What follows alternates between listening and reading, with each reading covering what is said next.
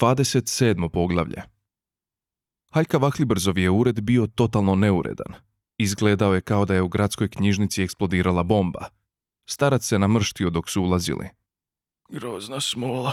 Rekao je. Pregorjela je dioda u jednom od kompjutora za održanje života. Kad smo pokušali probuditi čistačice, otkrili smo da su mrtve već gotovo 30 tisuća godina. A tko će sad počistiti ta tijela, to se ja pitam. Gle, sjedni tamo i pusti me da te uključim, može? Pokazao je Arturu prema stolcu koji je izgledao kao da je napravljen od prsnog koša stegosaura.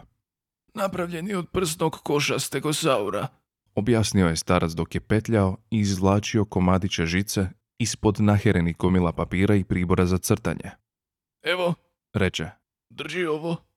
i doda Arturu nekoliko ogoljenih krajeva žica. Čim ih je prihvatio, u njega se zaletjela neka ptica. Visio je u zraku i nije vidio samog sebe.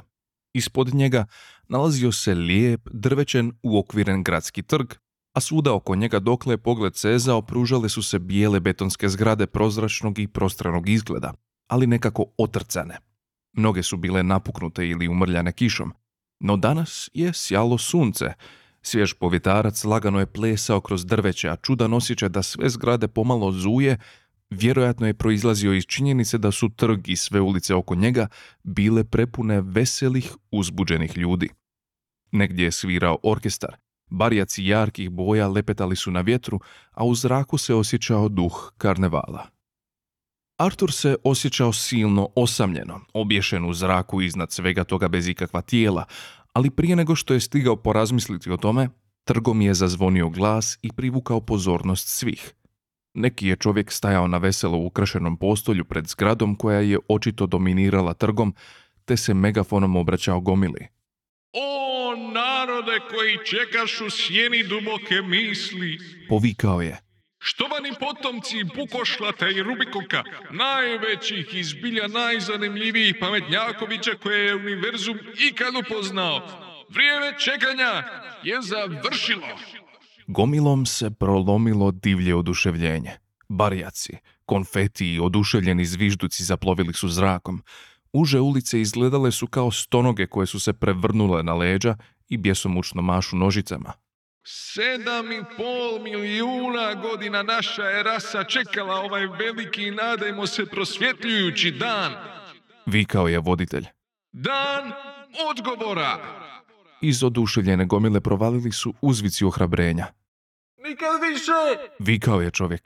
nikad više nećemo se probuditi i pomisliti ko sam, koji je smisao moga života, je li stvarno na kozmičkoj razini važno hoću li ustati i otići na posao? Jer danas ćemo konačno jednom zauvijek doznati jasan i jednostavan odgovor na sve te male probleme života, univerzuma i svega ostalog. Kad je gomila još jednom počela klicati, Artur se uhvatio kako klizi zrakom nadolje, prema jednom od velikih otmjenih prozora na prvom katu zgrade iza postolja s kojeg se govornik obraćao gomili. Iskusio je trenutak panike, dok je plovio ravno prema prozoru, koja je nestala kad je oko sekundu kasnije otkrio da je prošao kroz čvrsto staklo, a da ga izgleda nije ni dotaknuo. Nitko u sobi nije primijetio njegov neobičan dolazak, što nije bilo ni čudno jer on zapravo i nije bio tamo. Počeo je shvaćati da je cijelo iskustvo tek zabilježena projekcija koja je filmsku vrpcu bacila u zapečak. Prostorija je uglavnom izgledala onako kako ju je Haljka Vahlibrs bio i opisao. U tih 7,5 milijuna godina dobro su je pazili i redovito čistili otprilike svako stoljeće. Stol od ultramahagonija bio je otrcan na rubovima, sag je već malo bio izblijedio, ali krupni kompjutorski terminal u blještavoj je slavi sjedio na kožnom prekrivenoj površini stola, sjajan kao da je jučer izrađen. Dva ozbiljno odjevena čovjeka s puno su poštovanja sjedila pred terminalom i čekala. Vrijeme je zamalo došlo, rekao je jedan od njih, a Artur je iznenađeno ugledao kako se u zraku tik kraj čovjekova vrata materializira jedna riječ. Riječ je glasila krelomorž. Nekoliko je puta bljesnula, a zatim ponovno nestala. Prije nego što je Artur to svario, progovorio je i drugi čovjek, a njemu se pokraj vrata pojavila riječ Huck. Prije 75 tisuća generacija naši su preci pokrenuli ovaj program, rekao je drugi čovjek. A nakon sveg tog vremena mi ćemo prvi čuti kompjutor kako govori. Zadivljujuće fuck. Složio se prvi čovjek, a Artur je odjednom shvatio da gleda snimku s titlovima. Mi smo ti koji će čuti, reče Phuck. Odgovor na veliko pitanje života. Univerzuma, reče Krelomorž. I svega ostalog. Šš, protisne Krelomorž uz trze ruke. Mislim da se duboka misao sprema progovoriti. Nastala je stanka puna iščekivanja, dok su se na prednjoj strani konzole polako budile ploče. Svjetla su eksperimentalno bljeskala i gasila se, a onda se smirila u poslovnom ritmu.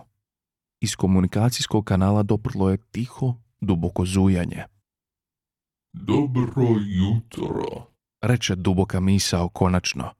Ovaj, d- dobro jutro, o duboka misli. Reče Krelomorž zastrašeno. Imaš li, ovaj, ho- hoću reći, Vaš odgovor. Prekine ga duboka misao kraljevski. Da, imam. Obojica su zadrhtala od iščekivanja. Sve to čekanje nije bilo uzaludno. Odgovor stvarno postoji, dahne Phuck. Odgovor stvarno postoji. potvrdi duboka misao. Na sve, na veliko pitanje života, univerzuma i svega ostalog.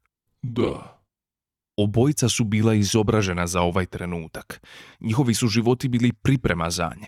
Već pri rođenju su odabrani kao oni koji će svjedočiti odgovoru, ali svejedno su se uhvatili kako teško dišu i vrpolje se kao uzbuđena djeca. i spreman si nam ga dati. Potakne ga krelomorš. jesam. Sad, Sad, reče duboka misao. Obojica su obliznula suhe usnice. premda mislim Doda duboka misao. da vam se neće svidjeti. Nema veze, reče Phuck. Moramo ga doznati s mjesta. S mjesta, Upita duboka misao. Da, s mjesta. dobro. Reče kompjutor i opet utihne. Ona su se dvojice meškoljila. Napetost je bila neizdrživa. Stvarno vam se neće svidjeti. Primjeti duboka misao. Reci nam, Dobro. reče duboka misao. Odgovor na veliko pitanje. Da? Života, univerzuma i svega ostalog. Reče duboka misao. Da? Jest. Reče duboka misao i zastane. Da? Jest. Da? Četrdeset dva. Reče duboka misao s beskrajnom veličanstvenošću i mirom.